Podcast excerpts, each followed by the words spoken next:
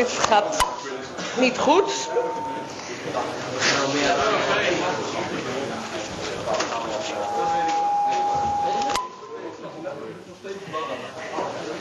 Ik weet niet of het aan mij ligt, dat ik ergens anders moet gaan staan. Of... Goed. Volgens mij moet het zo gaan. Vandaag is het laatste college van eh, P1. Maar in het derde kwartiel krijgen jullie programmeren 2, dus dan heb je iets om naar uit te kijken. Uh, je weet van die regeling van twee herkansingen en dat je dan... Uh, ik zou het gewoon halen en lekker P2 gaan doen, is veel leuker. Uh, goed, dus vandaag gaat het over arrays. Ehm, zijn nu de eerste weken hebben jullie al meer de concepten gezien van hoe ga je programmeren en zo. Vorige week hebben jullie al een aantal uh, algoritmes gezien. En nu gaat het echt over iets arrays, hoe je lijsten uh, in het geheugen, hoe je echt lijsten kunt maken. Uh, ja. Voor ik begin wil ik vragen of er nog vragen of opmerkingen zijn.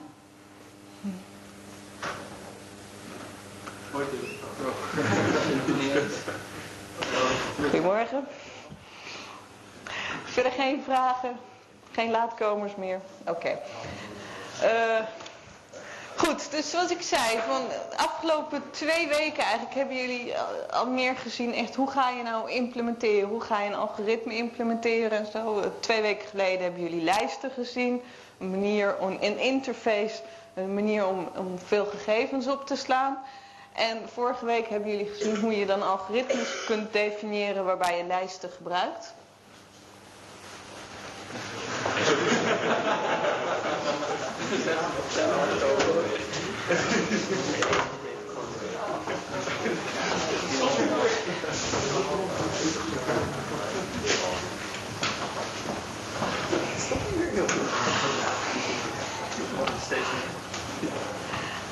Oké, dus Twee weken geleden hebben jullie lijsten gezien. Vorige week hebben jullie algoritmes over lijsten gezien.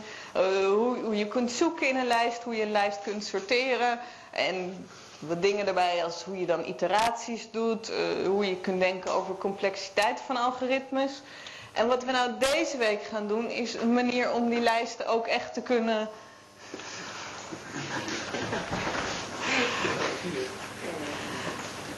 Oké, bij P2 dan spreken we gewoon een begintijd af en dan houden we ons daar ook aan. Wie was uitgelopen? Een kwartier uitgelopen? Ja. Maar jullie zijn de bidgroep? Oké, nou, excuses geaccepteerd. Moet je volgende keer gewoon weggaan als die uitloopt. Maar... uh, Goed, maar dus erase, dat is een manier, erase, dat, dat, is een manier om echt in een programma een, een rij van gegevens op te slaan. En het is dus een mogelijke manier om lijsten ook te implementeren. Dus dat gaan we vandaag zien. Van wat zijn arrays en hoe kun je ze gebruiken om uh, lijsten te implementeren. Nou, met arrays kun je ook ingewikkeldere dingen opslaan. Als je bijvoorbeeld matrices in een programma wilt hebben. En dan, omdat dit uh, het laatste college van P1 is, wil ik het ook nog eventjes hebben over hoe je nou je productiviteit kunt vergroten als je gaat programmeren. En tenslotte iets evaluatie van dit vak en ook iets over het tentamen. Dus ik zou je aanraden om gewoon te blijven zitten op het eind. En je gedachten erbij te houden. Goed, dit staat, alles over arrays staat beschreven in uh, hoofdstuk 13 van het boek. En wat is de bedoeling is na afloop van dit college, is dat je weet hoe je arrays kunt gebruiken in een programma.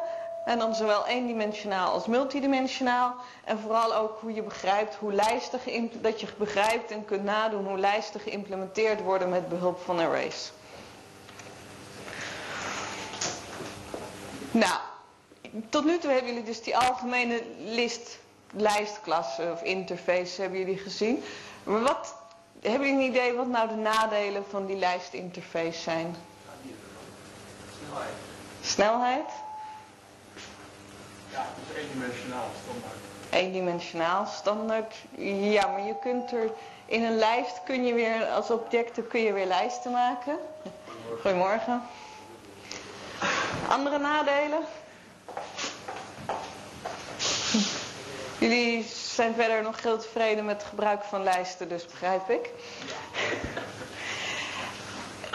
Om met een lijst te programmeren heb je, je hebt relatief veel syntax nodig. Wat je zult zien vandaag is dat dingen met arrays, omdat arrays die, dat zijn echt, die zit, de, de, dat is echt programma, hoe zeg je dat? Het is ingebouwd in het programma. Het is niet iets wat je erbovenop definieert. En daardoor kan er ook korte syntax voor gedefinieerd zijn. Dus in Java heb je gewoon speciale syntax om dingen met arrays te doen. Ander ding is dat lijsten, die zijn alleen geschikt uh, voor referentietypes. Dus je kunt er, uh, alles wat je erin opslaat moet een subklasse van object zijn. Nou is dat omdat je in Java, sinds, sinds Java 1.5 heb je autoboxing, zodat dus bijvoorbeeld integers, dat je daar automatisch integer objecten van kunt maken en de conversie gaat automatisch. Dus dit nadeel is niet zo'n groot nadeel meer, maar het blijft soms wel eens lastig. En zoals Niels al zei, van de, de, de efficiëntie is gewoon niet altijd optimaal als je gewoon een uh, algemene uh, lijst gebruikt. Nou, en daarom hebben we, zijn er dus arrays.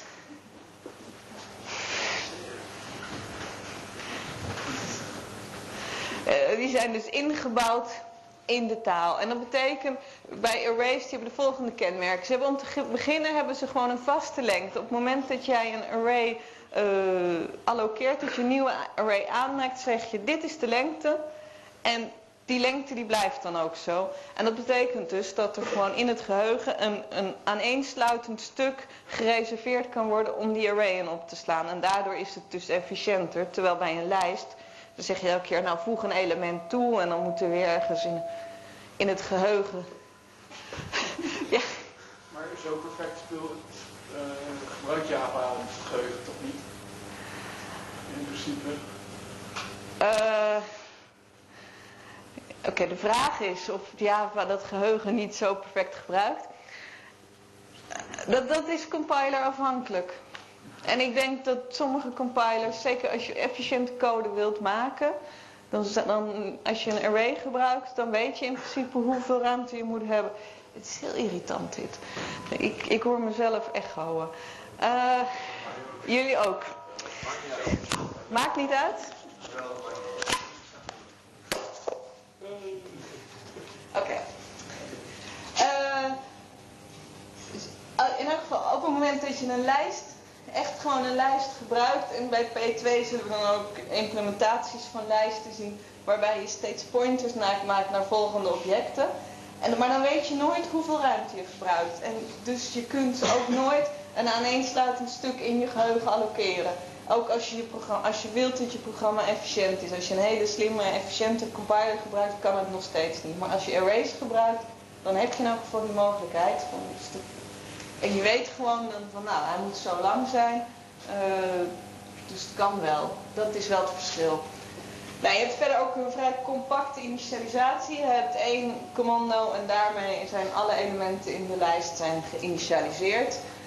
En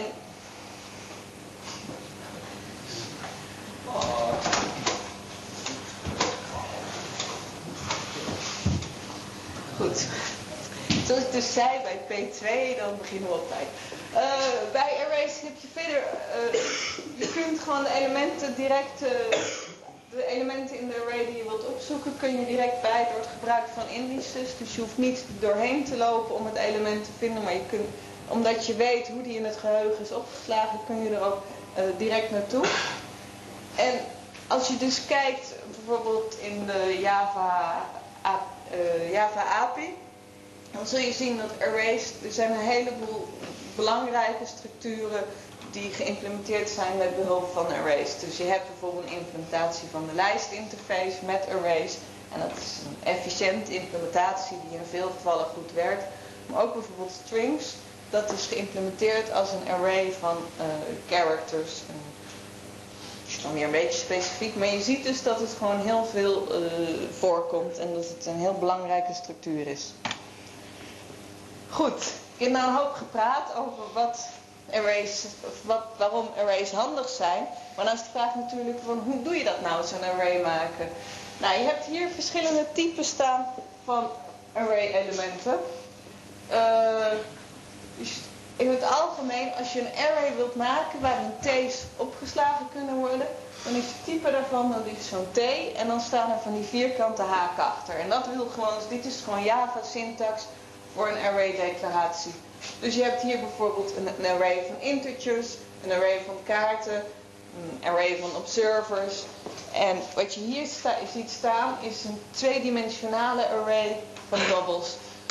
Dus dat betekent dat je een array hebt, waarin elk element weer een array is. En in die arrays die dan zo gaan, daar de elementen van, dat zijn doubles. En dat kun je dus bijvoorbeeld gebruiken om een matrix te representeren. Nou, dat zie je hier ook. Uh, dus je hebt hier een aantal, een aantal voorbeelddeclaraties van arrays. Nou, dit ziet er eigenlijk hetzelfde uit, behalve dat als je alle andere declaraties in Java, behalve dat je dus die vierkante haken erachter zet.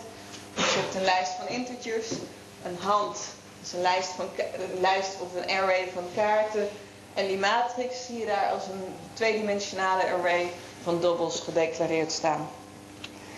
Nou, als je dat nou, deze declaraties zou doen, en dan heb je dus pointers naar arrays. Zo staat het dan in je geheugen. En dan wil je ook echt die arrays aanmaken. Nou, wat je dan doet, is dat je met het nieuw commando, je geeft het type van de array elementen. En je geeft aan wat de lengte van de array moet zijn. Dus bijvoorbeeld hier, die intlist, die wordt hier uh, aangemaakt als een lijst met uh, of als een array met 10 integers erin. Heb je nou een idee wat er dan in het geheugen zou komen te staan? Hoe je dat zou kunnen visualiseren? Ja? 10 keer 4 bits ruimte. Uh, 4 bytes ruimte. Ja, je denkt nog veel concreter dan ik. Want ik zou hem gewoon zo opschrijven. Maar het is inderdaad, dus die, je hebt hier iets, je hebt dus dat ding, daar staat oké, dat is van het type is van, uh, dus die array van integers. Je hebt die lengte, die is belangrijk dat die, er, dat die erbij staat. En dan heb je alle elementen. En tellen begint bij 0. En het laatste element zal dus index 9 hebben. Dus de index is altijd e, minimaal eentje kleiner, of is altijd kleiner dan de lengte van de array. En al deze elementen, die zijn hier dan op 0 geïnitialiseerd, omdat het integers zijn. En dan hebben ze inderdaad die, zijn 4 bytes uh, ruimte. Nou, en dan bijvoorbeeld deze. Hier wordt een hand aangemaakt met kaarten. En hoe zou dat er dan uitzien?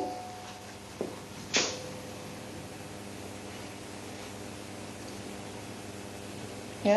In plaats van een nul en adres naar. Dus Nee. 0 is een adres naar object, 0, 1 is een object. Dus de 1 is gelijk aan het adres naar object 1 van een kaart. Ja, alleen op dit moment zijn we op 0 en 0. Ja, ja, inderdaad, want die kaarten zijn er nog niet. Dus hè, dit is net zoals wanneer je een, uh, een object, een instantievariabele hebt van een pointer, van een referentietype. Dan is het ook gewoon een nul variabele als je je object aanmaakt. Nou, hetzelfde hier voor de array. Dus het zijn inderdaad nul pointers. Het zijn die rondjes hier. Nou, en dan, dus bijvoorbeeld voor deze matrix. Hier kun je zeggen van dat is dan een matrix van uh, 3 bij 3. Komen we later in dit college komen we nog een keer terug op meerdimensionale arrays. Goed.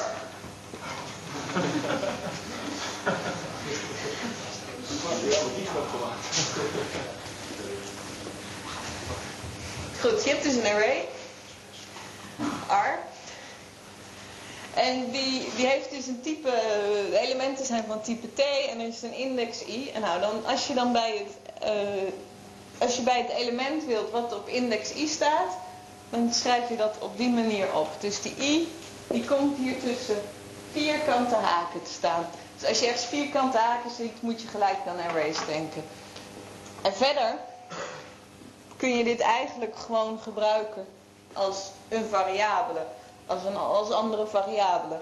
Uh, dus als je die waarde op wilt vragen en die wil je in een variabele var opslaan, dan schrijf je dit op deze var. Je krijgt de waarde van de, wat er op positie i in de array staat. En als je de waarde op positie uh, i wilt wijzigen, dan, uh, dan wordt dus deze expressie, dit wordt gewoon de, de target, uh, de, de bestemming van je assignment. En hier staat dus de expressie de waarde, die de waarde geeft die je op die plek in de array wilt zetten. Ik denk dat dit zich duidelijk is. Nou, dan zou je dus bijvoorbeeld als je twee elementen in een array wilt omwisselen.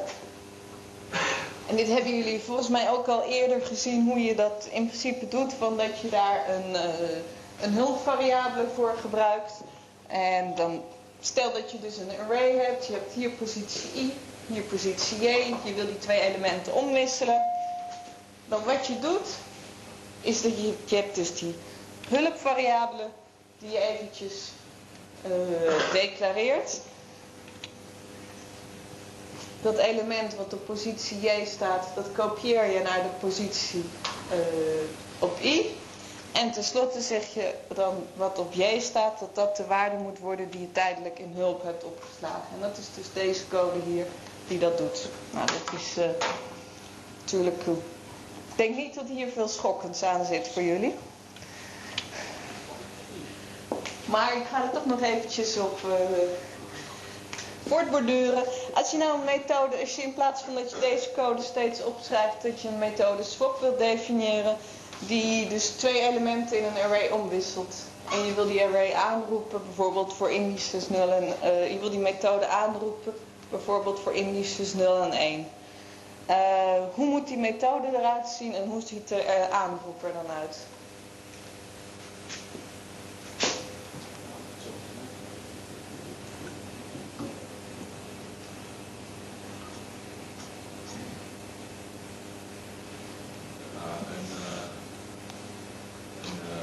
twee parameters die de indices aangeven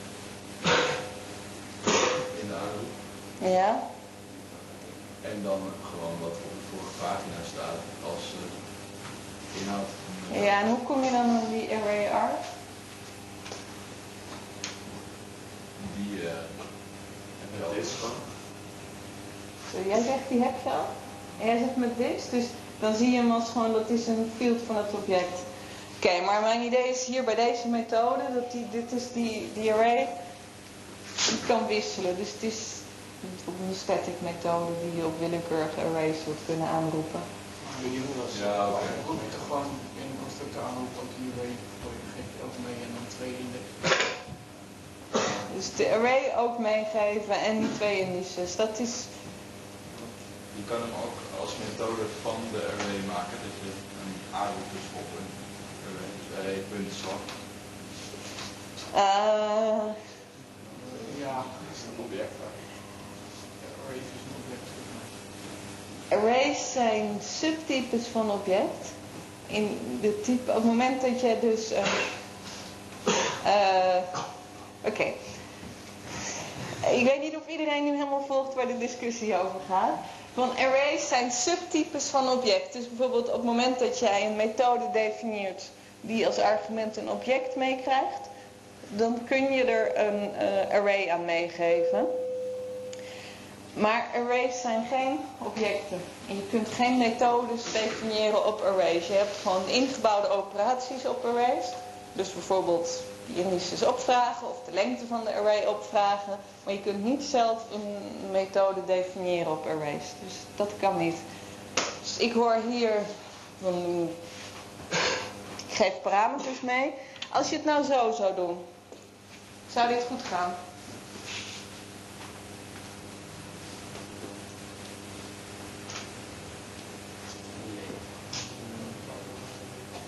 Wie denkt dat dit goed gaat? Gaat wel goed, alleen je hebt niet het resultaat wat je wilt.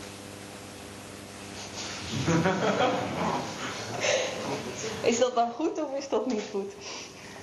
Ja, qua syntax. Qua syntax is die goed, ja. Dat, eh, en wat is het resultaat wat je wil dan? Ja, niet. Er gebeurt niks. Ja, inderdaad. Wat, wat, wat je hier dus doet, is dat je die twee... Het is qua syntax wel goed, maar die elementen in die array worden niet opgeslagen. Er worden gewoon twee waardes meegegeven, namelijk die waarde die op de eerste en op de tweede plek staat. Kun je wel toch ook doorgaan bij referentie? Dan werkt het toch wel. En jij zegt van je kunt ze doorgeven bij referentie. Eh, in Java kun je geen dingen. Parameterpassing is al, altijd de call by value. Dus eh, ik, wat jij zei was eigenlijk van je kunt in plaats van dat je de waarde doorgeeft, wil je zeggen van ik geef de pointer naar dit element door en dan gaat het wel goed. Maar dat, je hebt talen waarin je dat expliciet kunt aangeven, dat je dat wilt doen. Maar Java kan dat niet. Dus gewoon maar één manier waarop je dingen doorgeeft. En dat is dat je gewoon de waarde doorgeeft. En hier gaat het dus niet goed. Want hier geef je gewoon de waardes door die er op, eh, op positie 0 en 1 in de array staan. En die, ja, daar doe je dan wat mee met je parameters. Maar ja, dat, dat, zijn maar, dat is maar met je parameters. En die verdwijnen gewoon weer op het moment dat de methode is afgelopen. Dus het effect eh, is niks. En dit is inderdaad, zoals jullie al zeiden, van dit is de manier waarop je dit zou doen. Dus je hebt hier een parameter, dat is de array. En je geeft die integers mee, die indices. En dan zet je die code daar gewoon in. Ja? Als je je main-methode aanmaakt, gebruik je die blokhaken die daar is dan ook om gewoon voor strings uh, een arraylist aan te maken. Als je je main methode... Als je parameter in mail geeft je dan string, blokhaken en dan args of zo. Ja? Is dat dan om een arraylist aan te maken waar je strings die je eventueel gaat gebruiken opslaat? Of? Ja, je... Uh, ja. Ja, ik zit te denken, van, ik heb een sheet waar dit op staat eigenlijk. Maar, maar, ik ga het gewoon nu vertellen, dan gaan we dan straks snel over die sheet heen. Maar je main methode, dus jullie hebben al die tijd, heb je dan opgeschreven, dan dat er een argument was met string en vierkante haken en dan arg. En dat is gewoon een array. Dus je geeft gewoon, dat is wat er van invoer gelezen wordt. Dat is gewoon een array van strings. En dus om bij je argumenten te komen, dan kun je arg 0 gebruiken voor je eerste argument. En jullie hebben dus eigenlijk al arrays gebruikt. Alleen ben je er misschien niet zo van bewust geweest. Maar dat is inderdaad ook gewoon een array. Uh, Oké, deze was goed. Nou, daar waren we al uit. En nog eventjes om het goed uh, samen te vatten, uh, of nog een keer uit te kouwen wat je wil. dus die vergelijking tussen arrays en list. Dus uh, de declaratie, hier schrijf je dit op met die vierkante haken. Nou, als je nou goed oplet, dan zie je dat hij hier net andersom is. Dat is een beetje, ik, heb er overheen gelezen vanochtend. Dus hier staat het type, dan staat de variabelenaam en dan de vierkante haken. Dat is namelijk heel raar in Java. Je kunt die vierkante haken op vrij veel verschillende plekken zetten. En dit is hetzelfde als wat ik jullie net liet zien met een T met vierkante haken en dan de variabele naam. Persoonlijk vind ik eigenlijk dat het beter is om dat te doen. Ik heb hier overheen gelezen vanochtend.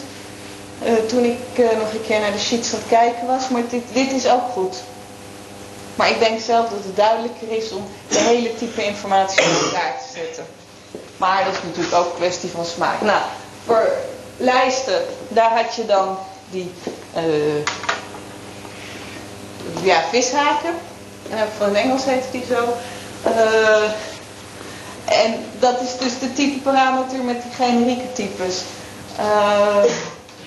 hebben jullie over gehoord vorige week, of twee weken geleden. Dan als je een, een array gaat aanmaken, dan hier, als je dus die, een array of een lijst gaat aanmaken, dus bij een array, daar schrijf je en daar klopt, daar zit echt een fout. Dit moet dus de type zijn.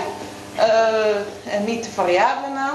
Maar dan schrijf je dus gewoon, ex, dus je gewoon expliciet mee wat het aantal elementen is wat in de array zit. En het is gewoon een vast aantal en je kunt dat niet meer wijzigen. Terwijl voor een, als je een lijst aanmaakt, ook al gebruik je een arraylist, dan is die lengte variabel en die is gewoon in het begin nul, want er zitten gewoon geen elementen in. Je moet elementen toevoegen om de lengte te veranderen. Nou, dan van een array heb je ook een expressie die onder, echt onderdeel is van de taal, arg.length, om de lengte van de array op te vragen. En dat die echt onderdeel is van de taal kun je zien op het moment dat je hem naar bytecode zou vertalen, dat je compileert, dan wordt daarvoor deze expressie, wordt een speciale bytecode operatie gedefinieerd. Dus dit is niet een methode die ergens uh, gedefinieerd is in termen van andere operaties, maar het is iets wat echt direct naar het geheugen verwijst. Terwijl dus voor lijsten, daar had je een methode size, die dan keek wat de lengte was van een lijst. Nou, als je een element wil opvragen, dus bij die arrays gebruik je die vierkante haken. En bij lijsten gebruik je een get methode. En als je een element wilt wijzigen, dan bij arrays heb je de, gebruik je een gewone assignment. Terwijl bij lijsten, daar moet je een set methode uh, gebruiken waarbij je dan index meegeeft van het element wat je wilt wijzigen en de expressie. Ja? Um, als je dan een argument aanvraagt, krijg je dan uh, de lengte vast die je, krijg je dan de lengte terug die je in het begin hebt vastgelegd? Ja, je krijgt precies die lengte terug. Dus, dus het is altijd hetzelfde. Dus als bijvoorbeeld uh, twee objecten maar geïnitialiseerd staan, maar staat de rest wel in het nul en blijft het alsnog de totale lengte die je hebt Ja, inderdaad. Dus bijvoorbeeld die kaart, dat voorbeeld net met die hand, waarbij je dat uh, een, ka een aanmaakte met 13 elementen en dat waren dan allemaal nulpointers. Maar de lengte, als je die vraag op zou vragen, zal tot 13 zijn.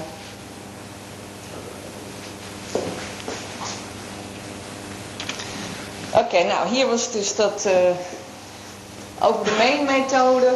Dus die uh, argumenten, dat is de, de, parameters van je programma, dat is dus een array van strings. En je kunt dus kijken van wat is het aantal argumenten wat er meegegeven wordt. En uh, je kunt ook argumenten opvragen. Dus, en dit is gewoon een array. Verder hoe je hem gebruikt. Goed. Het nadeel van arrays is dus dat ze een, een vaste lengte hebben. Het is een voordeel omdat je dan efficiënt gebruik kunt maken van het geheugen. Maar het is ook een nadeel als je uh, niet weet hoeveel gegevens je hebt. Uh, dan kan het zo zijn dat je eigenlijk een heleboel geheugen, dat je dat uh, wel allokeert, maar dat je er niks mee doet. En uh, nou ja, je kan dus hebben dat uh, het aantal elementen kleiner is dan de array. Als je dat zegt, oké, dat is acceptabel voor mijn programma, van, ik kan daarmee leven, dan moet je er wel natuurlijk netjes mee omgaan. En de manier om daarmee om te gaan is om te zorgen dat de elementen dan opgeslagen zijn in het beginfragment. Maar dat betekent dat je wel moet weten waar je beginfragment ophoudt. Dus je hebt dan zo'n soort situatie. Dit is je hele array. Maar je hebt alleen maar het beginstuk hier wat gebruikt is. Nou, hoe kun je dan zorgen dat je daar op een nette manier mee omgaat? Hoe zou je dat doen? Een methode aanmaken ze? Je loopt dan een hele array door, kijkt hoeveel nulpointers zijn, hoeveel geen nulpointers zijn. En weet je ongeveer en dan weet je ongeveer waar je, waar je zit. Ongeveer. Oh, dan zit je hier of daar. Zo. Ja, nou, dit, dit kun je, dus jij zegt, maar dan zou je, jij zegt oké, okay, ik maak een methode aan en ik kijk van waar heb ik alleen nog mijn nulpointer staan. Ja, maar dat is natuurlijk niet zo efficiënt. Het werkt wel. Maar dat betekent dat elke keer als jij een nieuw element zou willen toevoegen, dus dat je dan het volgende element, dan zou je eerst helemaal doorheen moeten lopen. Ja. Zou er een manier zijn om het dan iets uh, efficiënter te doen? Een tellertje bijhouden. Ja, dat is inderdaad. Uh... Dus wat je dan doet, als je dit netjes doet, dan zorg je dat ook wat hier staat, dat je daar wel bijvoorbeeld 0 in zet of een speciale waarde. En je kunt ook zeggen, nou het kan me echt niet schelen wat erin staat, ik laat er gewoon waardes in staan. Maar dan loop je het risico dat dat op een gegeven moment misgaat. Is altijd netter om er wel gewoon 0 in te zetten. En je hebt dan dus een teller die bijhoudt van oké, tot hier staan er elementen in en de rest doet niks. Uh, als je bijvoorbeeld in de Java API kijkt, heb je een klasse vector. En dat is dan eh, ook eigenlijk, dat, dat is iets waarbij je element, een soort lijst waar je elementen in op kunt slaan. Want dat is uiteindelijk wat je de hele tijd doet in een programma. Maar daar, die, wordt, die maakt gebruik van een array. Er wordt gewoon een grote array gekopieerd en, als die, en er wordt een teller bijgehouden. Hoeveel elementen staan er in tot nu toe. En dat is dus dit principe. En dan elke keer als je een element toevoegt, dan wordt je teller eentje opgehoogd. Nou ja, een ander probleem is natuurlijk als je een vaste lengte hebt. Als je meer elementen op wilt slaan dan mogelijk is een array. En dat kan niet. Dus je wilt dit. Die array is vol. Hele, alle elementen, alle plekken staat wat. En je wil nog wat toevoegen. Nou, hoe kan je dat oplossen? Ja? Je overschrijft de array met een nieuwe array met de lengte van eentje meer. En dat is ook een nieuwe array. Ja, jij zegt een nieuwe, ja? Dus je maakt een nieuwe array aan. Eentje meer, zeg jij. Ja. Wat zou jij doen? Hetzelfde. Hetzelfde. Ja, het kopiëren dan. En dan anders kopiëren. Ja. Zijn er andere ideeën? Wat je zou kunnen doen? Een nieuwe area maken en daarna doorverwijzen met de oude area. Doorverwijzen. Doorgaan. Ja, dus jij wil eigenlijk gewoon hier zo een soort pointer zetten naar de volgende array. Ja, altijd de laatste vrijhouden. Heeft één probleem, want in Java, Java is type-safe. Wat dus wil zeggen dat alle elementen in de array hetzelfde type moeten hebben. En dus als jij hier nou bijvoorbeeld allemaal pointers hebt, uh, op integer objecten of kamerobjecten of hotelobjecten, ik noem maar wat. En hier zou je dan opeens dus willen verwijzen naar een andere, naar array, weer gewoon iets, dat, dat gaat Java niet accepteren. Er zijn programmeertalen waar dit mag. Zijn er nog andere ideeën? Er is nog een hele simpele oplossing ook. Wat zeggen? Lijst gebruiken. Lijst gebruiken? Nee, die bedoel ik niet. Nee. Je kunt namelijk gewoon zeggen, sorry, dit mag niet. Het is flauw, hè? Het is, bij P2 gaan we het er uitgebreid over hebben hoe je foutmeldingen kunt genereren. Dat heet dan uh, excepties. Maar in dit geval zou je dat gewoon, als je zegt, ja, maar dit is gewoon de ruimte die ik heb sommige applicaties is dat gewoon logisch dat je kan zeggen van nee, het is vol, er is geen geheugen meer, je, je wacht maar. Maar meestal zal je inderdaad zeggen van uh, breid de array uit. Nou viel mij op dat, dat jullie alle twee zeiden, je zou een array maken die eentje groter was. Van, waarom zou je dat doen? Moet er eentje bij. Omdat er eentje bij moet. Als ik, ja? De array list uh, die vervolgens met 50% dat die het niet elke keer weer uit. Ja, en hij verdubbelt de lengte. Ja. Dat, dat ja, hangt af van je applicatie. Als jij verwacht dat je, als je er een eentje meer krijgt, dat je er dan nog meer krijgt, dan is het efficiënt dus. Ja, nou, het, het is inderdaad van. eh, De, de, de array list implementatie die verdubbelt de lengte.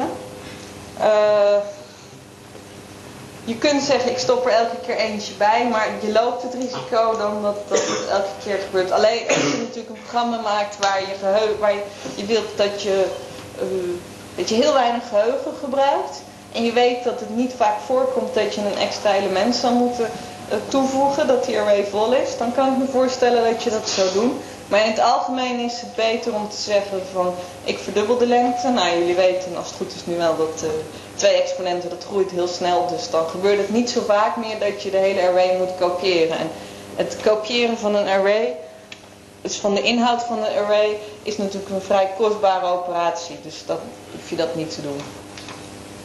Goed. Uh, zoals ik dus al zei, van een hele logische manier om lijsten te implementeren is het gebruiken van arrays. Stel dat we bijvoorbeeld een kaartlist, dat we die met een uh, array willen implementeren. Er staat extends abstract list, dus impliciet implementeert hij ook de uh, list interface. Nou, wat hebben we dan allemaal nodig? om een kaartlijst, om een lijst met arrays te implementeren? Op te slaan. Een array om dingen in op te slaan. Nog meer? Lengte. Specificeren. Ja. Goed. Deze dus. We hebben hier ergens een max aantal staan in dit geval. Dus dat is het aantal elementen waarmee we de array initieel willen, de lengte die de array initieel zou moeten krijgen. We hebben hier die lijst en dan het aantal elementen wat er echt in staat. Eh, Oké, dan hebben we een constructor nodig. Wat moet er verder nog komen? Ja, dus al die methodes. Die moeten allemaal geïmplementeerd worden. Nou, dat zullen ze niet allemaal, maar we zullen er een aantal hier bekijken. En ik wilde beginnen dus met die eh, constructor. Dus die zet de instantievariabelen op de beginwaarde. Dus wat zou er in de constructor staan?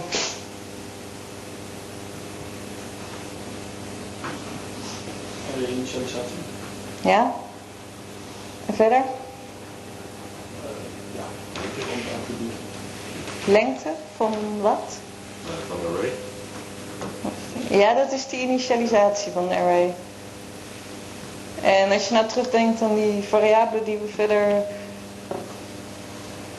Die instantievariabelen die we verder hadden.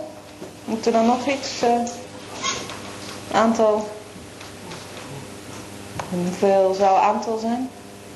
Aantal maatregelen. Sorry? Ja. Hoeveel, maar wat, wat geeft aantal aan? Tegen Piet. Ja, dat staat natuurlijk niet. Wat zeg je? De ene is nul. Ja, dus jij zegt nul. Van aantal zou normaal gesproken, dan, omdat het een, je implementeert een lijst. Dus een lijst op het moment dat je hem aanmaakt, dat is wat je hier doet in die kaartconstructor. Dan heb, dan heb je nul elementen in die lijst staan. Dus je, maakt, je schrijft dit op. Je maakt die, eh, die list, dat is waarin je de boel op gaat slaan. Die maak je aan met dat maximum aantal kaarten wat je kunt hebben. Maar je begint met nul kaarten. Nou, en natuurlijk, deze is strikt genomen overbodig, want het aantal wordt al eh, bij default op nul gezet. En dan die, eh, dus de aanvragen, de get en de size. Eh, denk even over na, hoe zou je die get implementeren? En hou dan rekening mee dat je moet letten op die array grenzen.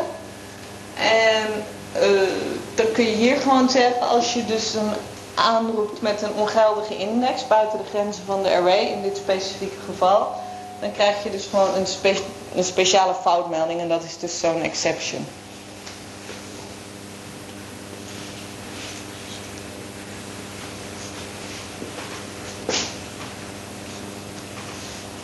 Ja? Ik zou eh, sowieso een kaart, een instantievariabele in die, eh, in maken en dan een if constructie kijken of eh, de array niet overschreven wordt. Ja, gewoon een soort. Of de, ja oké, je bedoelt dus een if om te kijken of, om wat te Het kijken? aantal die Ja? eh, wel kleiner of gelijk is aan de index min 1. Aan de, aan de, nee, aan de maximum lengte min 1. Ja. En wat zou jij doen? Kijken of die tussen 0 en aantal is. Ja? Inderdaad. Dan als die daartussen zit en je implementeert, de rest goed, dan is het pas leuk. Oké, en welke rest bedoel je dan? Hm. Nou, als je add of set goed in kan goed maakt, dan klopt het. Maar als je daar een fout in maakt, ja, dan kan het dat je het aantal niet klopt. En dan zo dit doen. Ja. Oké. Eh, ja, ik zit te denken, je zou hier natuurlijk eigenlijk denk ik, realiseer ik me ook nu, ik denk dat je hier ook eigenlijk expliciet moet testen of dus die i inderdaad groter dan 0 is. Het kan natuurlijk negatief zijn, gaat het sowieso mis, hè? dat is duidelijk. Eh, maar dus die, inderdaad, die, je kunt er gewoon van uitgaan dat je rest van je methodes goed geïmplementeerd is. Dus dat alle kaarten die je hebt, die liggen voor aantal. Eh, dus als dat het geval is, ja? Ja, als je gewoon met uh, is die uh, gemaakt die voor zelf wordt. Ja, zo dat je exceptie. De vraag, ehm, nou, denk daar eens even over na. Dus ik roep hem, ik heb een lijst waarin ik, ik heb er zes kaarten in opgeslagen. In die kaartlijst. En ik roep hem aan met cat met 10. Wat gebeurt dan?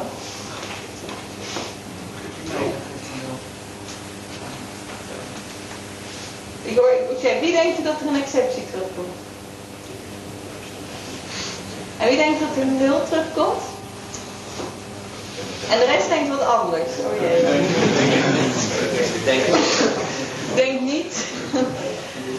Dit is specifiek. Je hebt gelijk dat als je zou zeggen van als het een gewone array is, hè, dan, en je wil gewoon het element wat op die plek in de array staat, dan, eh, dan hoef je niet te testen, want daar zorgt Java zelf wel voor en die zal precies deze array index out of bound exception teruggooien. Maar hier heb je, hier heb je het geval waarin je gewoon een aantal elementen in het beginfragment van de array hebt opgeslagen. Dus bijvoorbeeld daar tot 6, daar staan kaarten. En dat is wat je bijhoudt in aantal. Dus dat is het element wat echt in de lijst is opgeslagen. En de rest zijn allemaal nulpointers. En dus als jij hem aan zou roepen met 10 en je zou gewoon het element op 10 opvragen, dan krijg je gewoon een nulpointer. En dat is niet wat je wil. In dit geval. Is dat duidelijk? Ja? Oké. En dan die size. Ja, als we... Of er geen return in die else moet, vraag je. Eh, nee, dat hoeft er niet.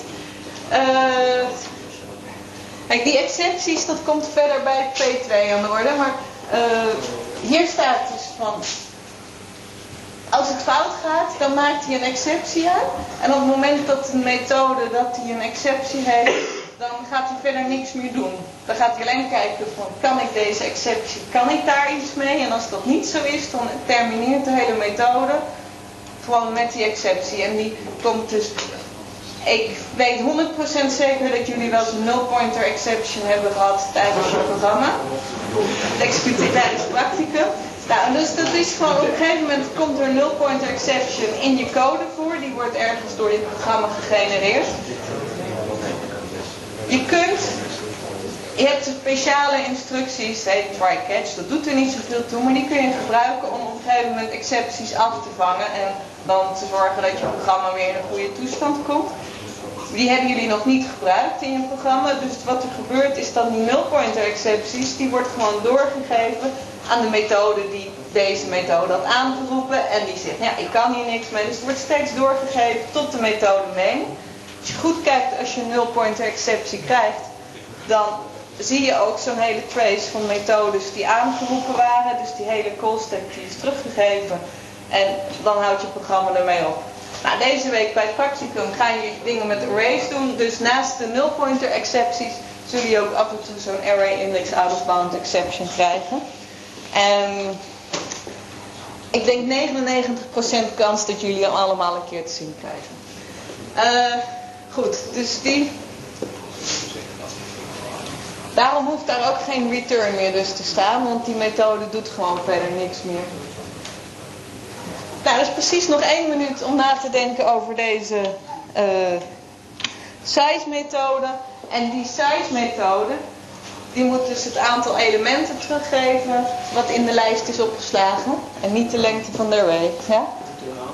Return aantal. Iemand een ander idee? Iedereen hetzelfde idee? Nou, dat lijkt me inderdaad een goede...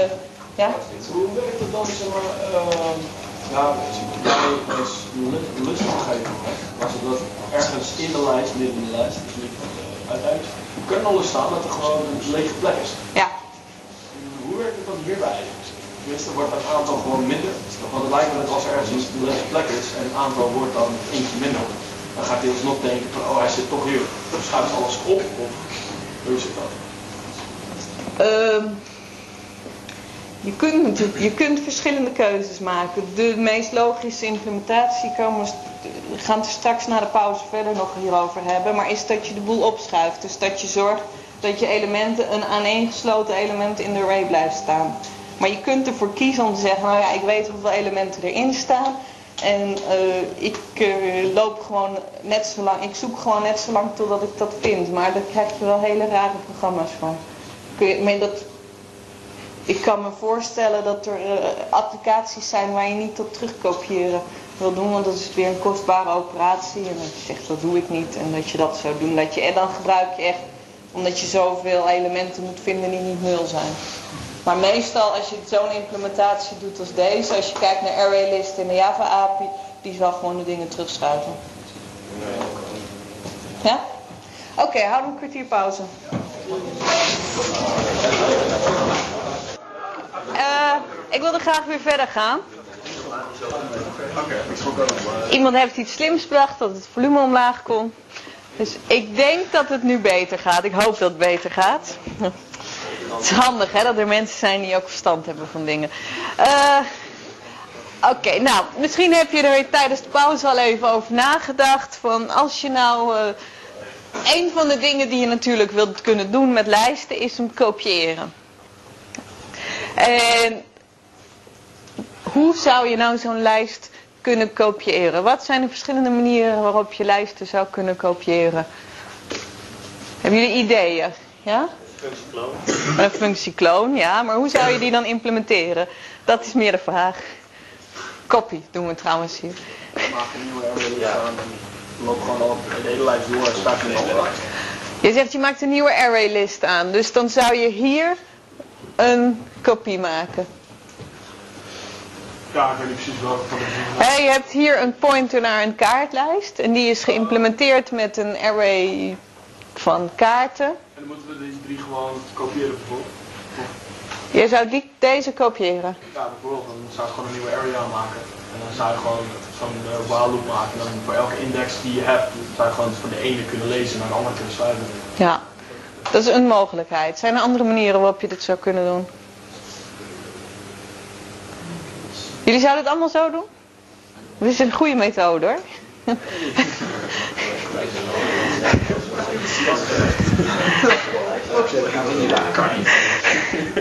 Verjaardagscadeautje. Oké, uh, je kunt het ook zo doen. Dit noem je aliases. Hier zeg je echt van nou, ik heb gewoon twee variabelen, het origineel en de kopie. En die verwijzen alle twee naar dezelfde kaartlijst. En die kaartlijst, en dan wordt alle data, die wordt verder gedeeld. Je kunt ook zeggen, uh, dit noem je een shallow copy. Dus die vorige was aliasing. En het was echt aliasing dat de, de, de verwijzingen echt naar hetzelfde object zijn. Je kunt ook een, een ondiepe kopie maken. Waarbij die lijst, je maakt wel twee nieuwe kaartlijstobjecten. Maar dan die lijsten, die, die variabele lijst, die verwijst steeds naar dezelfde array. Wat is het verschil? Uh, tussen de vorige en deze? Ja. Dat. Dan kun je naar een andere kaartlijst uh, je, Ja, je, je, je pointers zijn iets anders. Hier zijn ze helemaal identiek. Ja. Echt, het, al het geheugen wordt gedeeld. Uh, hier, uh, dit, dit is wat de kloon doet trouwens. Dus deze, die, uh, het zijn wel verschillende objecten. Als je de pointers van die origineel en kopie zou vergelijken, zijn ze niet hetzelfde. Maar de inhoud is wel hetzelfde. Okay. Dat is... Oh, begrijp ik het nou goed, maar, dat, uh, zoals ik nu zie, verwijzen ze nou echt naar het identieke zelfde plaats in het geheugen. Ja. Dus bijvoorbeeld bij de originele iets zou veranderen in kaart, uh, de, de array kaart. Uh, dan is bij kopie ook gelijk veranderd. Inderdaad. Ja, dat is heel goed wat je zegt. Nee. Dus inderdaad, als je hier iets verandert via het, via het origineel en dan in die array, dan is dat via de kopie ook zichtbaar. Je hebt ook Maar de aantallen van die uh, die kunnen toch wel verschillend zijn. De ene is een subset Ja, dus je zou hier zo, als je dit doet, jij zegt van de aantallen zijn, kunnen verschillend zijn. Uh, als jij dus dan bijvoorbeeld via die kopie een element zou toevoegen, dan verandert het aantal hier. Maar daar blijft hij hetzelfde. Dus je krijgt eigenlijk een hele rare situatie.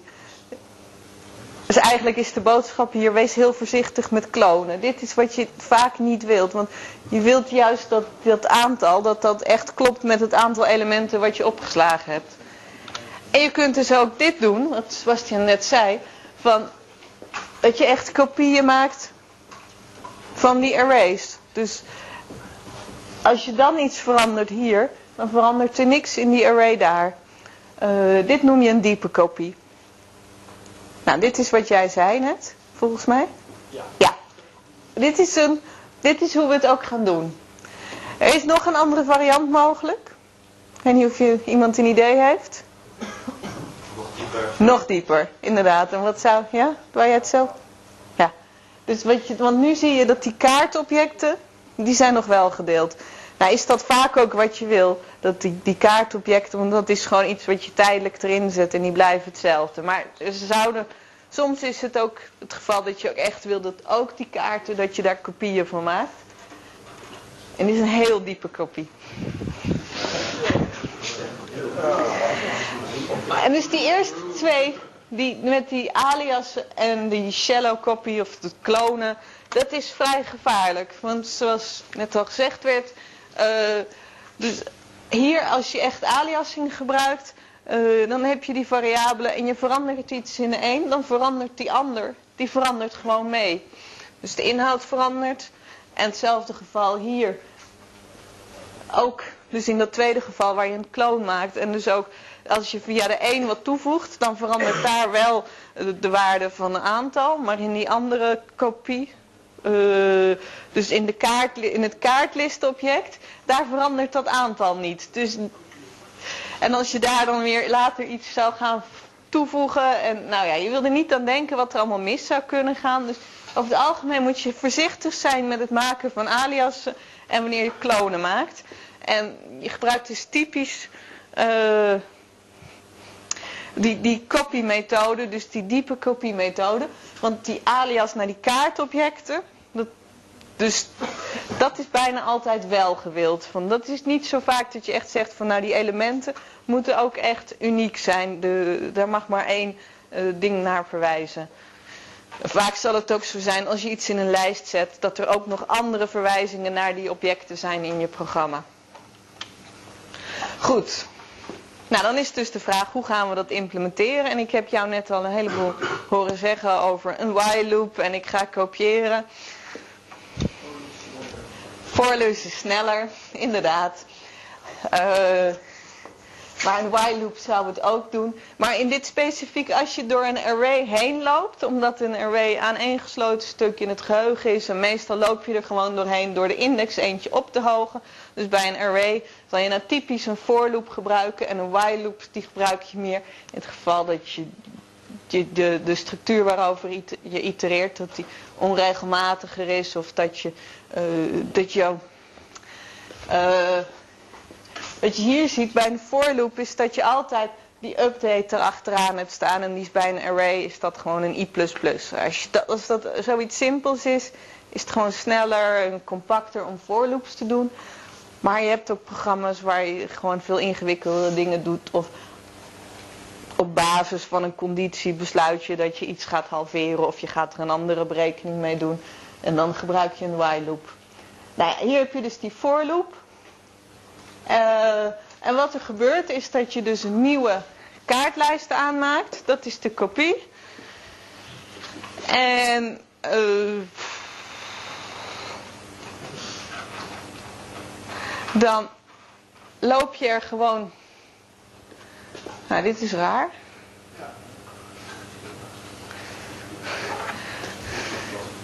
Even kijken. Je zet daar Oh nee, het is niet raar.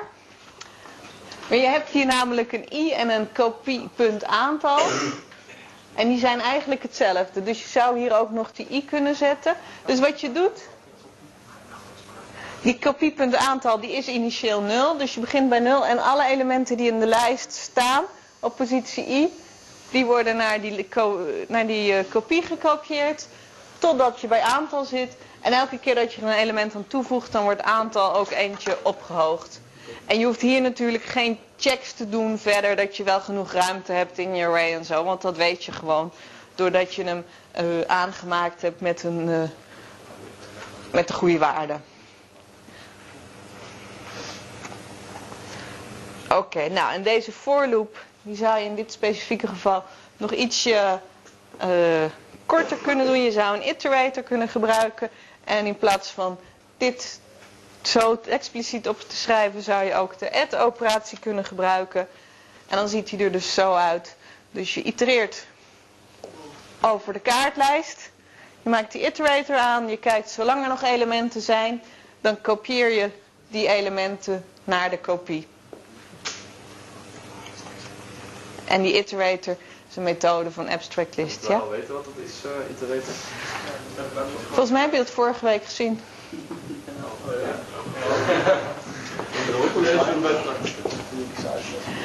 Uh, dus ja, je moet het weten. Lees het boek er nog op na. Uh, ja, je moet het wel echt weten. Was dat tijdens het practicum of tijdens het hoorcollege? Volgens mij is het tijdens het... Ja, ik ben maar één uur bij het hoorcollege geweest. Maar jullie zeggen dat je het gehad hebt, hè? Ja. Ja. Op een gegeven moment met, volgens mij met science uit mijn hoofd. En ja, het waren echt zeg maar, twee, de twee basismethodes van list. We hebben we gebruikt en de rest hebben we allemaal daarop voortgebouwd. Iterator, dat hebben we echt heel erg gebruikt. Bij wat? Uh, toen we op een gegeven moment die listen moesten implementeren. Dat is? Ja.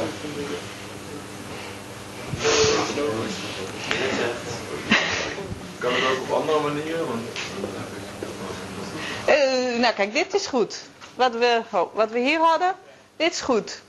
Dit hebben jullie allemaal gehad. Want hier gaat niemand mij vertellen dat ze dit niet gezien hebben. Dan, uh, dan moet je het practicum gewoon nog doen van vorige week. Dit hebben jullie gezien met zo'n for loop. Kunnen jullie ook nog loop invarianten bij schrijven en zo. Dus dat gaat allemaal helemaal goed. En die iterator, wat die dus doet. Een iterator is een interface en die maakt iets aan waarmee je over een lijst kunt itereren. Waarmee je elk element kunt opvragen. Het is een standaard interface. Hasnext gebruik je om te kijken, is er nog een element? En dan de next methode, die kun je aanroepen als er nog een element is. En die geeft je het volgende element. Nou, je gebruikt dan die add van lijsten om dat element toe te voegen.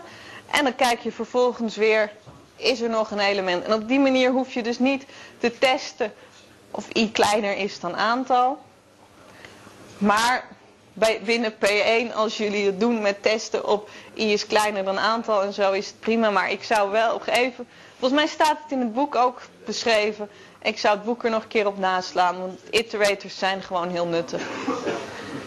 En bij P2 weet ik zeker dat jullie ze heel vaak gaan gebruiken.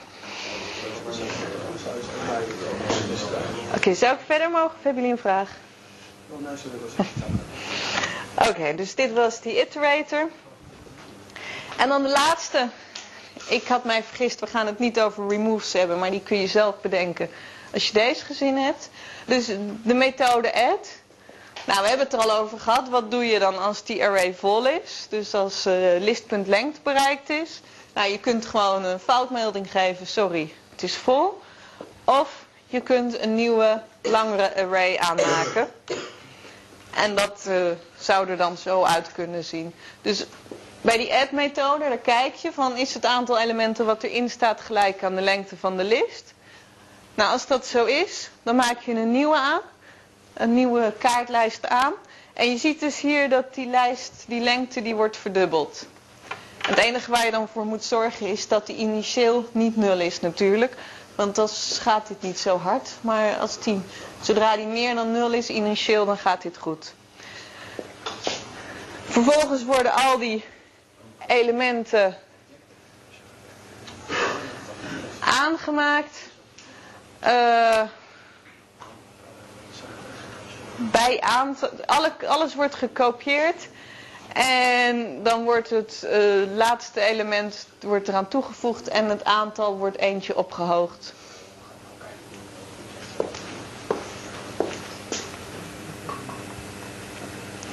Dus dit is de capaciteit verhogen, de elementen overzetten. En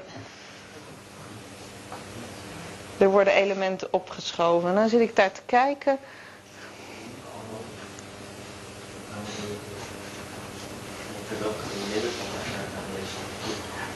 Waarom je die elementen opschuift, dat is erg hè? Uh... Staat daar bovenin en dan kun je hem ook in het midden oh, je hebt, ja, je hebt helemaal gelijk. Je zet hem op ieder op. Dus je, je kopieert eerst alle elementen, dan heb je genoeg ruimte. En dan alles wat er vanaf i staat, want dat is de plek waar je hem wil zetten, die schuif je er eentje op, zodat er plek komt op index i om dat element neer te zetten. Dus het wordt het i-de element van de lijst. Dankjewel. Zo, zijn hier verder vragen over? Goed. Ik had al aan het begin gezegd, van je kunt ook meerdimensionale arrays maken. En dat is soms nuttig. Nou, een, typisch geval waarin dat nuttig is, is als je iets met matrices wil doen. Maar er zijn ook andere gevallen waarin je dat kunt doen. Nou, ik realiseer me nu dat aan het begin van het college was een matrix nog met dobbels. Hier is het met integers, maar het principe blijft natuurlijk hetzelfde. Dus het is een array. Een matrix is gewoon het type is een array van integers arrays. Dus deze matrix bijvoorbeeld, zou je kunnen zeggen van oké, ik heb hier een element 0,0, een element 1,0 enzovoort. En, oh, laten we het zo doen. Dan zou je dus zo'n structuur kunnen bouwen. Dus deze matrix, als je die in het geheugen op wil slaan, definieer je die als iets van type van array van arrays van integers. Die heeft hier een lengte 2, dus dan heb je hier twee elementen. Dat zijn alle twee eh, arrays van integers. En die hebben alle twee ook weer lengte 2. En dan zie je dus bijvoorbeeld dat hier op punt 0,0 dat daar het element 1 staat. Dat is de waarde die erop geslagen staat in de matrix. En dan hier op, het, op de plek 1,0, dus 1, 0, dan staat min 2 opgeslagen. Dus dit is hoe je dan zo'n meerdimensionale array echt in het geheugen opslaat. Nou, en als je dat hebt, dan kun je natuurlijk ook eh, allerlei leuke matrix-algoritmes eh, implementeren. Dus bijvoorbeeld matrixvermenigvuldiging.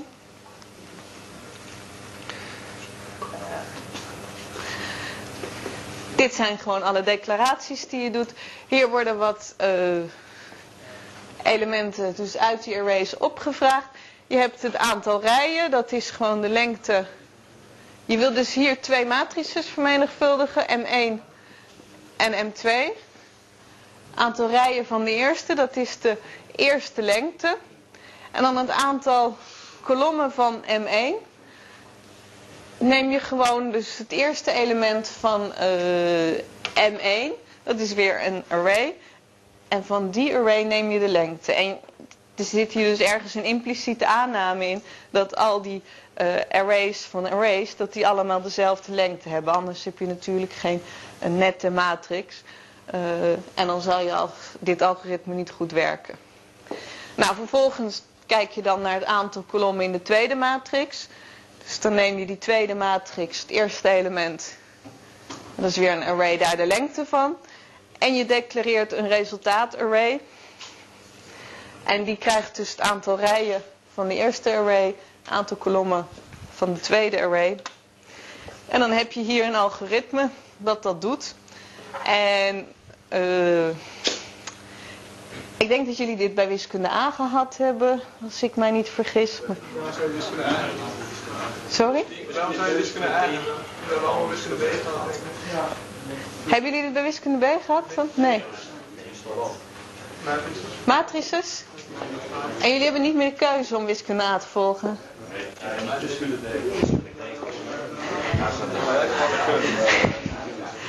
Oké, vroeger toen ik, naar school, toen ik naar de middelbare school ging, kregen ze dit bij wiskunde A. En degenen die, die geen wiskunde A gehad hadden, maar alleen wiskunde B, die kregen dit dan uh, eerste jaar op de universiteit in een uurtje uitgelegd. Dus het is allemaal niet zo moeilijk. Het is gewoon een vast algoritme en ik wil eigenlijk niet gaan uitleggen hoe het algoritme werkt. Maar misschien dat we eventjes over het voorbeeld na moeten denken voor volgend jaar als jullie dit allemaal niet eerder gezien hebben. Maar het is gewoon een algoritme. Wat er dus gebeurt is dat je kijkt, je, gaat gewoon over alle elementen in de array heen. En wat je hier dus ziet is dat hier vraag ik bijvoorbeeld het element op plek IK op dus de I de rij en daar de K de kolom van in de eerste matrix.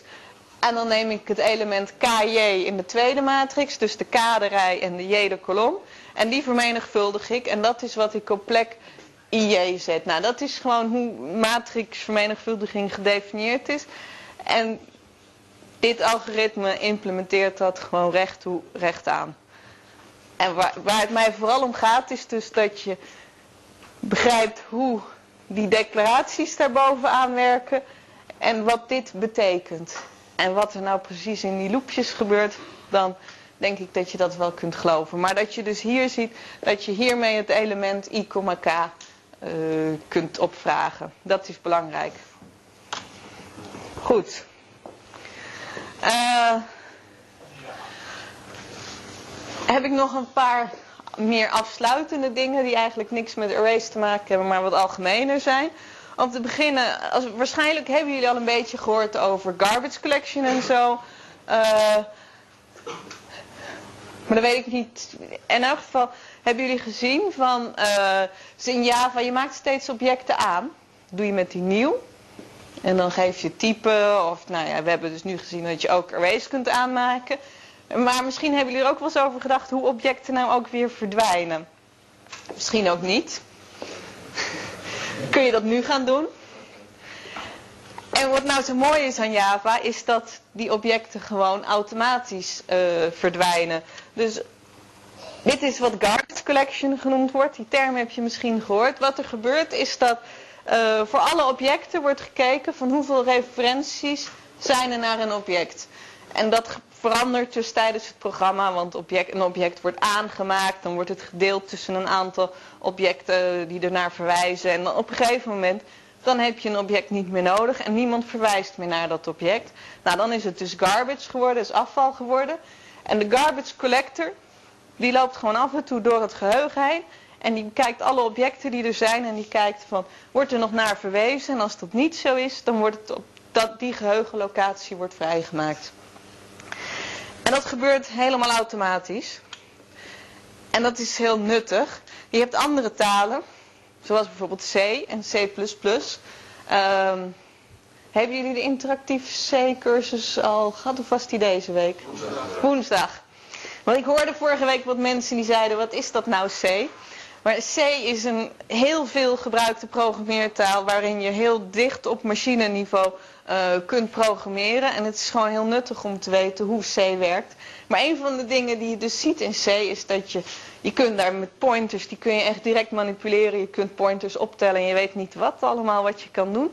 En je kunt dus ook expliciet, of je moet expliciet zeggen wanneer je geheugen niet meer gebruikt. En als je dat niet goed doet, dan heb je dus of dat je dingen aanmaakt en ze daarna niet netjes opruimt tot langzaam het geheugen van je computer volloopt. En dus als je een programma hebt wat lang genoeg draait, dan uh, creëer je een probleem, want dan is op een gegeven moment het geheugen vol. Maar het kan ook gebeuren dat je een object weggooit of een iets weggooit waarna je nog naar verwijst. En dan ga je dus daarna proberen om er weer naar te kijken en dan bestaat het niet meer. En je kunt je voorstellen dat ook dat een groot probleem is. Nou, dat wordt dan een... Uh, dus dat, dat soort dingen, dat is gewoon een belangrijke oorzaak van, van crashes, van dat je programma fout gaat, ja? Kun je bij Java nog wel vragen aan de garbage collector, gaan drie garbage collector? Nee, volgens mij kun je het niet eens vragen. Dat is, uh, dat is de virtual machine die dat doet, die beslist dat. En maar het mooie aan Java, ja?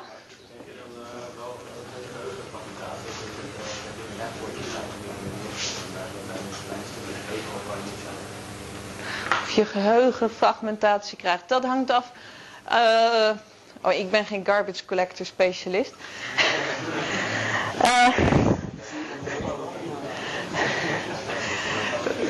er, zijn, ik, er zijn garbage collection algoritmes die dat voorkomen. Die dus ook je geheugen wat zullen uh, aanpassen om inderdaad die fragmentatie te voorkomen. En dit is uiteindelijk dan... Het is echt de virtuele machine implementatie en zo die, die dit beslist. Ja? Maar hoe beslist die garbage collector dan ja, dit, gaat niet meer aangeroepen worden? Want nou als je een programma hebt dat uh, gebaseerd is op uh, ja, real-time uh, invoer van de gebruiker, zeg maar, Mhm. dan kan het programma nooit weten, ja, dit ga ik nog wel gebruiken, dit ga ik niet gebruiken. Eh, het- wat de garbage collector doet, het basisalgoritme, er zijn een hoop verschillende varianten van het algoritme, maar, maar eh, een van de meest gebruikte principes is gewoon reference counting. Dus die kijkt hoeveel referenties zijn er naar, nog naar een object. En als dat nul is, dan verwijst niemand meer naar het object, dan kan ik het niet meer gebruiken. Dus hij gaat niet proberen om de toekomst van het programma te voorspellen. Van, eh, het is gewoon op het moment dat er nog een, een referentie naar een object is, dan kan het nog gebruikt worden, mag het niet weggegooid worden. Dat is het principe. Dus, en, dus als er invoer komt waardoor er iets mee gaat gebeuren, dan is het er gewoon nog. En alleen maar als er niemand meer naar verwijst, en dan kan er niks meer mee gebeuren. Stel dat die verwijzing staat in een eh, if, waarvan je eigenlijk zeker weet van ja, die if die gaat nooit gelden, maar dan moet het niet weg. Dat wordt niet weggegooid, nee. Nee, er wordt absoluut geen analyse gedaan van je programma of zo. Het is echt gewoon kijken naar hoeveel, wat voor verwijzingen zijn er in het geheugen. En dingen die niet meer bereikbaar zijn, die worden weggegooid. Iets wat weer aangeroepen zou kunnen worden. Ja, maar alleen maar waarvan je zeker weet. En, en dus wat het mooie is aan een, het gebruik van een garbage collector, is dat je dan. Dit, wat, dit is gewoon ingewikkeld iets om het goed te doen. Toen ik leerde programmeren deden we het in Pascal. Daar moest je dus wel expliciet deallocatie doen. En dat ging gewoon fout soms. Dus dan gooi je gewoon een op, je gooit iets weg wat je later nog wilt gebruiken. En het is gewoon moeilijk om dat zelf goed te doen als gebruiker. En hier kan je er gewoon van eh, op aan dat, eh, dat iemand heeft dit goed geïmplementeerd. Wordt door zo'n hoop mensen gebruikt dat het vast wel goed zal zijn. En eh, dus het gebeurt gewoon voor jou en je hoeft je er niet druk om te maken.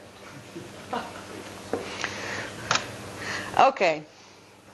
Nog iets over productiviteit. Eh, nou moet ik zeggen dat Louise heeft dit erin gestopt. Dit stukje. En dit is meer het werk van Louise dan van mij. Dat, wat jullie geleerd hebben over specificaties, dat is iets wat ik nou heel erg leuk vind. En dit is meer wat Louise leuk vindt. Dus ik ben niet de beste persoon om dit te vertellen. Maar wat, wat de boodschap hier is, dus je hebt een heleboel tools die jou kunnen helpen om efficiënter te programmeren. En jullie hebben waarschijnlijk, veel van jullie hebben al Eclipse gebruikt. Dus gewoon een integrated development environment, iets, een programma wat jou helpt om je software te ontwikkelen, waardoor je sneller foutmeldingen krijgt. De compiler die, die, die loopt automatisch in de achtergrond, dat soort dingen. Andere methodes om dingen efficiënter te zijn, zijn bijvoorbeeld het gebruik van scripts. Je hebt twee uh, methoden daarvoor, make en end. En daarin kun je uh, allerlei compilatie uh, stappen beschrijven en die worden dan incrementeel uitgevoerd. Nou, Eclipse kennen jullie al. Maar end uh, denk ik nog niet. Het idee is dus van in de eerste drie weken moest je alles via de command line doen. En dan moest je elke keer zeggen van oké, edit deze file, nou ga ik hem compileren, nu ga ik hem executeren. En dan moest je goed, en dan ging je bijvoorbeeld per ongeluk je programma al herexecuteren terwijl je het nog niet opnieuw gecompileerd had. Dus dat is vervelend. En eigenlijk wil je dit soort dingen natuurlijk automatiseren. Tenminste, als je hier informatica gaat studeren en zelfs als je bit gaat studeren, dan denk ik dat je dit soort dingen graag wilt automatiseren. Nou, daar zijn dus dingen voor zoals AND. Uh, en het idee daarvan is uh, dat je beschrijft erin van ik heb hier een project, deze files horen daarbij. Dit zijn de afhankelijkheden tussen deze files. En dit wil ik doen om het opnieuw te compileren. En, uh, en dat gebeurt dan op een incrementele manier. Dus als jij ergens, je hebt een heel groot project en je verandert hier iets in het project en al deze andere files, die maken er helemaal geen gebruik van. Nu wil je niet dat als je gaat hercompileren, dat het hele project wordt hergecompileerd, maar dat alleen de files waar ook iets gewijzigd is, dat dat wordt hergecompileerd. En als jij dan in end goed de afhankelijkheden hebt aangegeven tussen de verschillende files, dan zorgt Ent ervoor dat dat ook echt gebeurt. Dus bijvoorbeeld uh, een end-file zo typisch dingen hebben als uh, je hebt een, uh, een init-operatie, dan geef je, heb je compile. Je kunt het aanroepen met een compile-argument. En dan compileert hij alleen de Java-files die veranderd zijn. En dus direct doordat je er iets in gewijzigd hebt, of indirect doordat ze files gebruiken die jij gewijzigd hebt. Nou, dan kun je er een distributie van maken. Uh, je kunt het programma executeren. En wat ook heel nuttig is, is dat je op een gegeven moment clean kunt zeggen. En dan verwijder je gewoon alle uh, gecompileerde files en zo. Dan wordt de boel gewoon schoongemaakt. Um, en dus dit, dit noem je targets. Nou, hop. En daar zitten dus verschillende afhankelijkheden tussen. Dus bijvoorbeeld om een distributie te maken, moet je eerst compileren.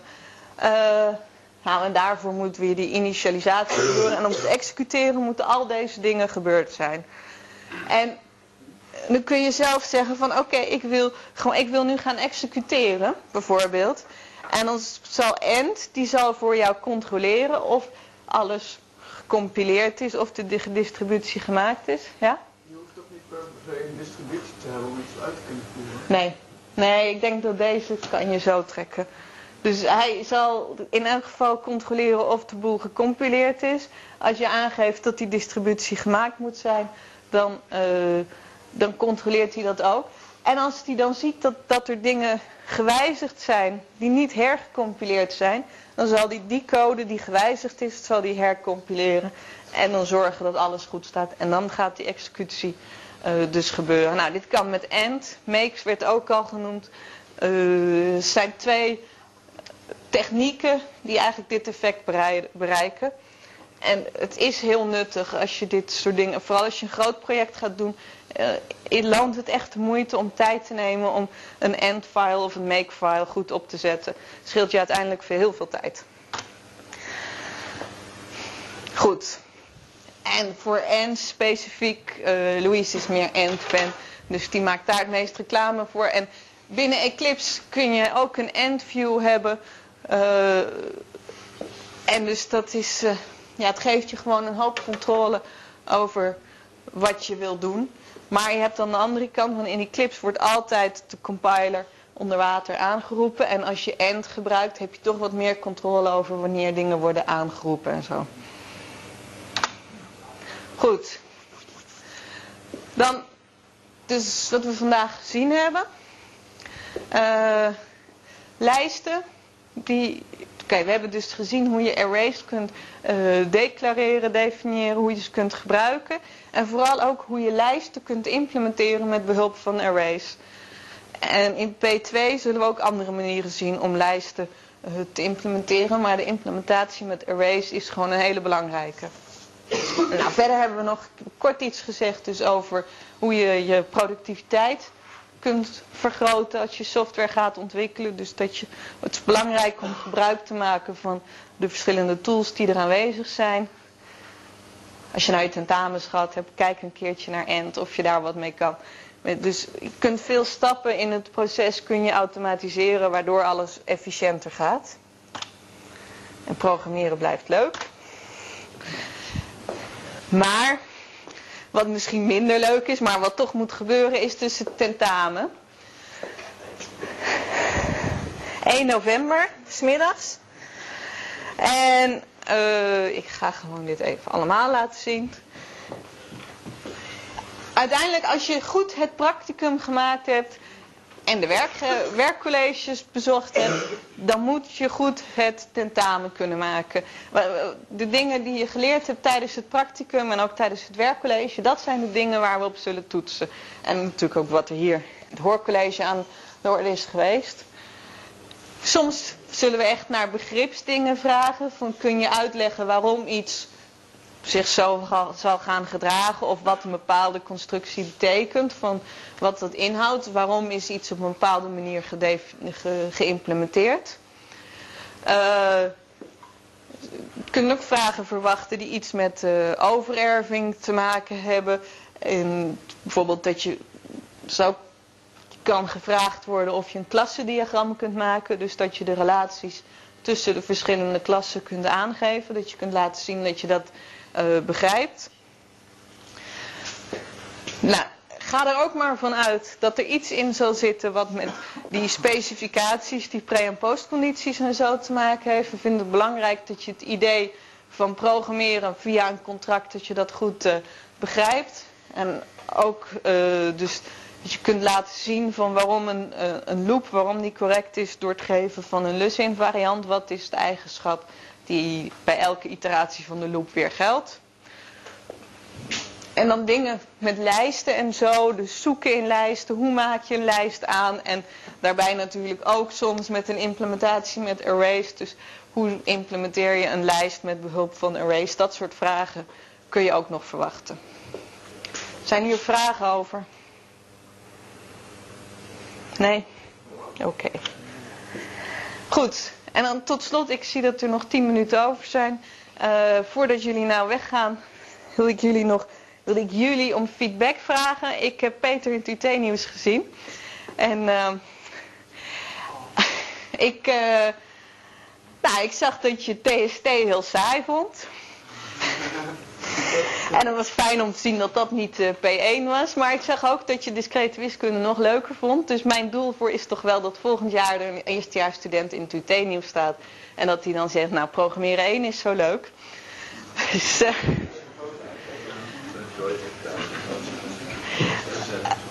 dus, uh,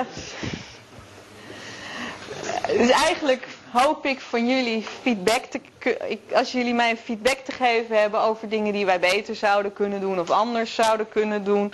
Uh, dingen die lastig zijn. Van, dat is voor ons heel nuttige informatie, dus daar wil ik jullie nu om vragen. Wat voor ons ook heel belangrijk is, is dat, dat extra werkcollege wat we gegeven hebben, degenen die daar geweest zijn, of ze dat nuttig vonden. Deze week is er nog één bijeenkomst. dat hoop ik. de suggesties voor verbeteringen. Nou ja, en als jullie dingen hebben, hoor ik het nu graag.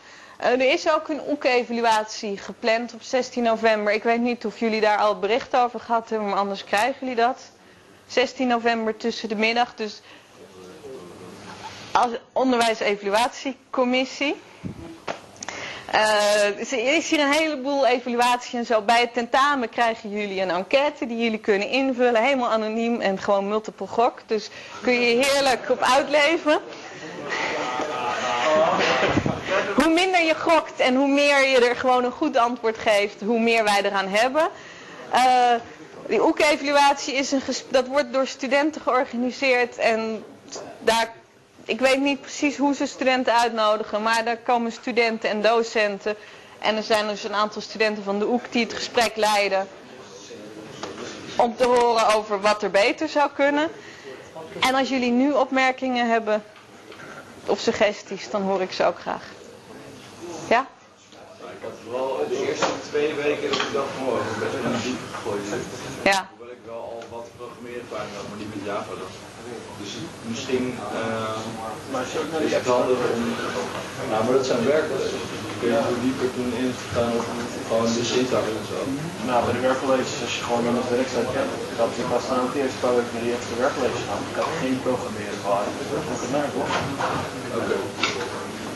Uh, de eerste werkcollege Oké. Ja. Misschien mijn fout. Maar misschien ook een extra ja, practicum.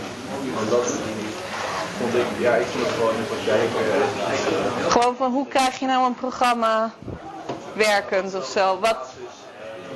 Hey, zouden jullie nog heel even stil willen zijn? Ja?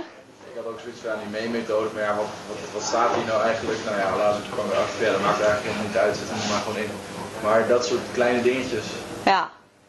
dat uh, is misschien wel handig om gewoon eventjes uit te leggen. Toen we eenmaal aan het programmeren waren, ja, toen ging het wel. Ja.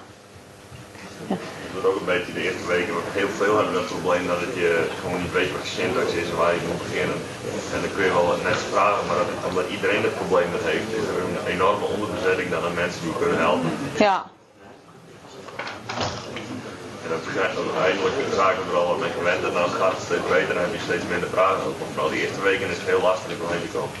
Ja. Dus, en dat is vooral tijdens het practicum dan? Of algemeen? Oh, is? Practicum en werkcollege, ja. En jij? We, beginnen, we begonnen volgens mij vrij fanatiek met het idee van eh, dit is objectgeoriënteerd programmeren. Maar eh, dingen als een Hello World example zijn toch wel, ja, dat daar leer je dan in het aller, allereerste begin toch wel wat meer van, denk ik. Ja. Als je nog helemaal geen verstand van hebt en je moet gelijk object georiënteerd zonder dat je de syntax überhaupt kent, of überhaupt weet wat programmeren is, dan is het best lastig zo. Ja. Oké. Ja? Ik kan nog gewoon, ja, en bij tentamen mag je het boek zich bijhouden. Ja, tentamen mag je... Mag je er dan ook post-its en zo? Echt Eh,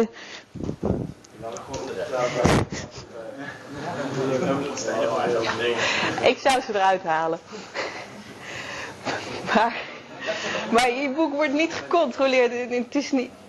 Hadden jullie dat nog dat je Binas werd gecontroleerd voor het tentamen? Ja, nou dat doen wij niet. Je hoeft niet langs te komen om het te laten controleren. Maar in, er staat, eh, in principe is het zonder aantekeningen. Ja? Ja, eh, nog eventjes jongens, we hebben nog vijf minuten. Achterin het boek staat een index, dus je hebt eigenlijk geen post-its nodig. Dus je, alles wat je ook kunt bedenken staat praktisch in de index. Ja, als je van die tapjes gewoon doet, daar is het geloof ik niet dat iemand problemen mee heeft. Maar als je me- memo's doet met antwoorden op oefenopgaven, dan... eh, Was er nog iemand met een vraag of opmerking? Verder niet? Nee? Oké, nou dan eh, succes bij het tentamen. Voor een aantal tot woensdag en eh, anders 16 november of bij P2.